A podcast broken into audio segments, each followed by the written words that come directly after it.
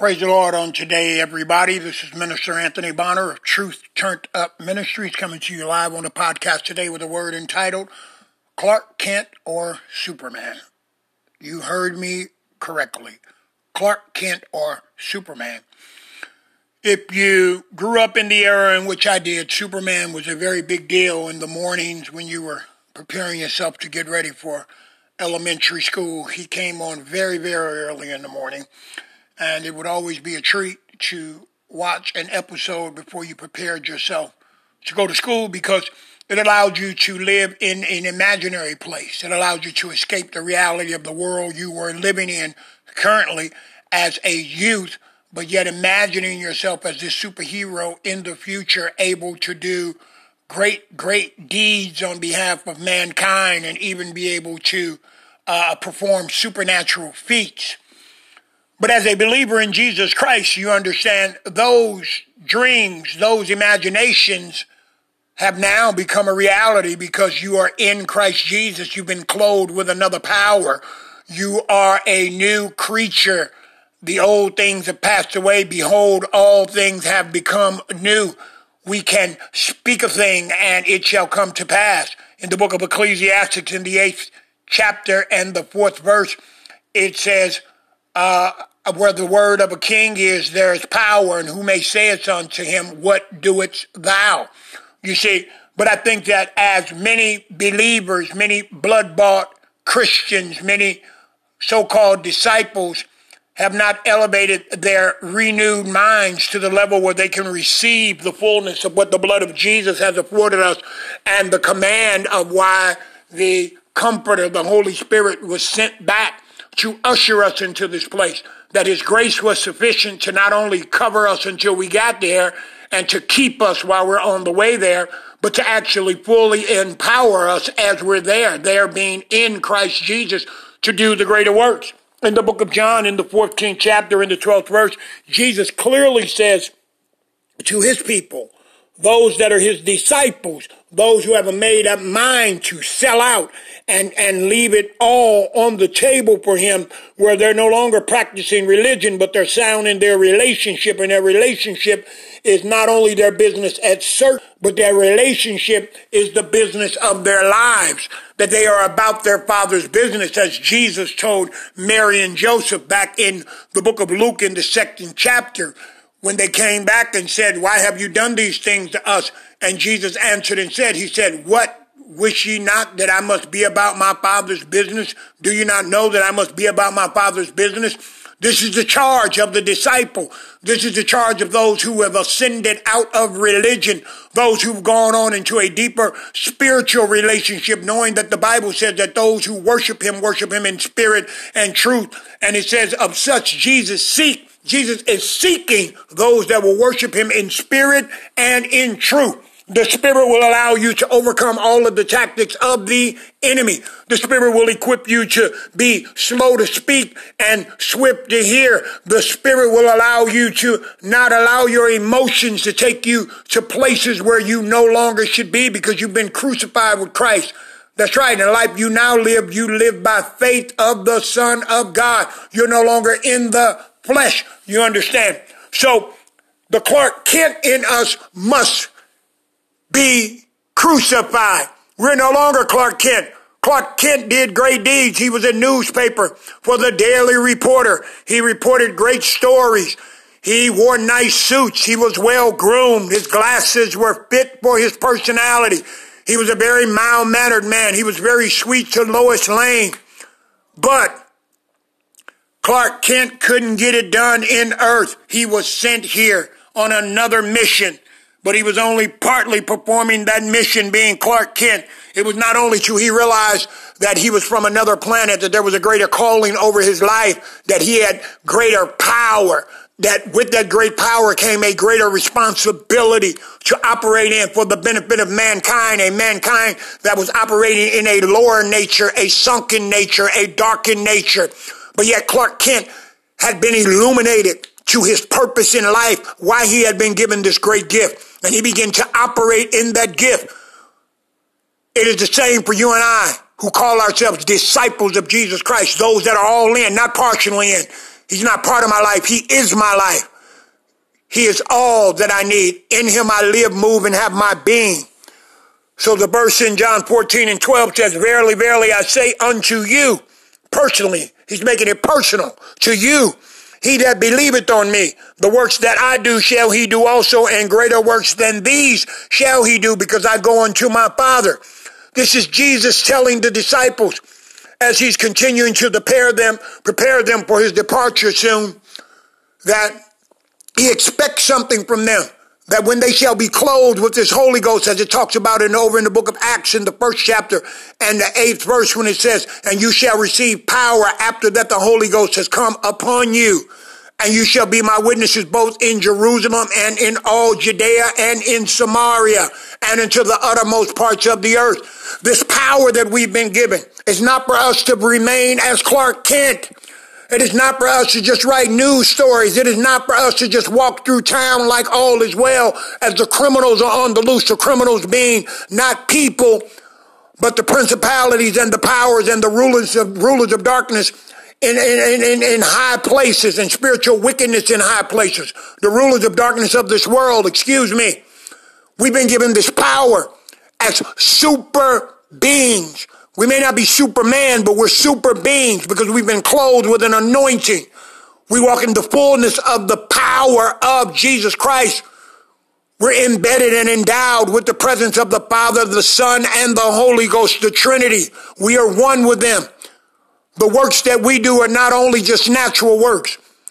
We are to uh, know that Second Corinthians 10 and 4 is ours, that the weapons of our warfare are not carnal, but mighty through God to the pulling down of strongholds. We are to know and be fully persuaded that Jesus said in Matthew 28, 18 to 20, he said, all power is given unto me in heaven and in earth. That should mean something to you. That should stir you to action. That should stir you to curiosity curiosity that should push you into a deeper desire to get a full understanding of this power that has been given unto you. Unlike Superman, he had a weakness. It was kryptonite. But the one, the blood bought one, the one who's all in with Christ, the one who's picked up their cross, denied themselves, and followed him, they understand they have no weaknesses because it's not their body. It's not by their might, not by their power, not by their spirit. It is the spirit of God. It is the wisdom of God that allows them to walk this fight, that allows them to do the works that Jesus Christ did. He says in Mark 16, 16 and 17, this is the resurrected, the resurrected Christ speaking on behalf of his people. He's not gone to the cross yet, but he's telling them, and you and I know from reading the book and having him that he was indeed resurrected. He says, and he that believeth uh, is baptized, he that believeth and is baptized, they shall be saved. But he that believeth not shall be damned. And these signs shall follow those or them that believe. In my name they're going to cast out devils. They shall speak with new tongues. They shall take up serpents, and if they drink any deadly thing, it shall not hurt them. They shall lay hands on the sick, and they shall recover. Well, we must ask ourselves, are we operating in our super state, our resurrected state, our anointed state, in our renewed mind? Are we abiding in the light so that we can have a greater effect on those that are in darkness, knowing that we only plant and water, that God gives the increase. But what are we planting? What are we watering? Are we planting and watering seeds as Clark Kent, or are we planting and watering seeds as the super beings that we have been regenerated to do? We've been restored. We've been reconciled. We've been redeemed. We've been reconnected. But while in this place, we should expect the greater works in over in the book of Daniel in the 11th chapter and 32 in the 32nd verse, it says, and the people that do know their God shall be strong and do great exploits. That doesn't sound like Clark Kent to me.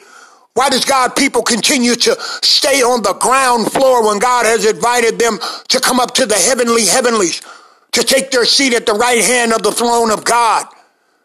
Why are the thrones abandoned by kings? The kings are on earth The Bible says in the book of Ecclesiastes in the, chap- in the 10th chapter, it says that folly is set in great dignity and the rich sit in a low place. The rich are in a low place. And we're not talking about natural riches or physical riches. We're talking about the spiritual riches that allow me to be clothed with another, that allows me to walk in the steps of another, that allows me to hear the voice of another. Jesus said something so profound in John 10 and 37. He says that if I do not the works of my Father, believe me not. He said, but if I don't do the works of my Father, he said, believe me not. He said, but if I do, though you believe not me, believe the works that you may know and believe that the Father is in me and I in the Father. Isn't that profound? He says, if I don't do the works that I tell you I was sent to do, then don't believe me. That's the place we must grow to. That's the place that must push us on to a greater surrender to Jesus Christ. Because except the seed fall in the ground and die, it abides alone. It says in John 12 and 24. People don't want death. People just want to talk about Christ, but they don't want to demonstrate Christ. When the Bible tells us in 1 Corinthians 4 and 20 that the kingdom of God is not in word, but in power, there's an authority that comes along with being a representative and a witness of Jesus Christ. I am a super being in the earth. Yes, I am clothed in flesh, but I am a spirit. I am not a body that has a spirit. I am a spirit that has a body and I have a connection in heavenly places because I'm seated there. So therefore I can do what it says in Mark 11 and 24 when it says whatsoever things you desire when you pray. He says believe that you receive them and you shall have them because I have this renewed, restored mind. I'm not asking God for just natural things to be selfish. I understand that I've been bought with a price. The Bible tells me in Matthew 23 and 11, it says, But he that is greatest amongst you, he shall be your servant. But I'm not only his servant, I've been promoted to a son, and not only a son, I am a friend of God, just like my forefather, the father of faith, Abraham was, because I'm all in with God. So I expect God to answer all of my prayers, not some of my prayers, because I only ask those things that He put on my heart to ask Him for. I allow him to work in the fruits of the Spirit. One of those fruits being long suffering, understanding that I am exactly where I'm supposed to be, going through exactly what I'm supposed to be going through for this appointed time and this appointed season because God is doing something. He only chastened those that he loved, and God's chastening is to place a deeper anointing upon me. It's to give me greater power, greater wisdom, greater understanding, so I can be of greater use to God to go and fulfill the great commission throughout the entire earth. It looks like Satan is winning because people are not in their position. They want to remain Clark Kent. And they only want to talk about being Superman. But you see, when I am a new creature, when I'm a new creation, and I accept the fact that old things have passed away, now I must walk in a greater way. I must walk in greater power. The call on my life now must be the business of my life. It is not about my political views. It is not about my recreational activities. It is not about my business affairs. It is not about my earthly church. It is not just about my worship or my personal lives. It is about the business of the kingdom of God. When the disciples went away in uh, John chapter 4, I believe it is, with the woman at the well, and uh, they come back and they wanted to know they had brought Jesus something to eat. And Jesus said to them, I have meat to eat that you know not of. My meat is to do the will of him that sent me. You see, that should be our meat now. Our meat is to do the will of the Father who has saved us. And he wants to send us, but he will not send us any place if we're not equipped, if we're not focused, if we're not sold out to the things of the kingdom of God, if we're partially trying to take the people partial uh, the partial presence of the word of God, then he's not going to send us because the enemy is fully loaded. He's fully equipped. So we need messengers. We need soldiers. We need warriors who are more equipped than the enemy to resist him because the Bible says resist the enemy and he will flee. Just like our spiritual forefathers we have to have the same kind of commitment, the same kind of faith, the same kind of push to be pushed on to perfection so that Christ may be formed in us. Hallelujah. Christ formed in you, the Bible says.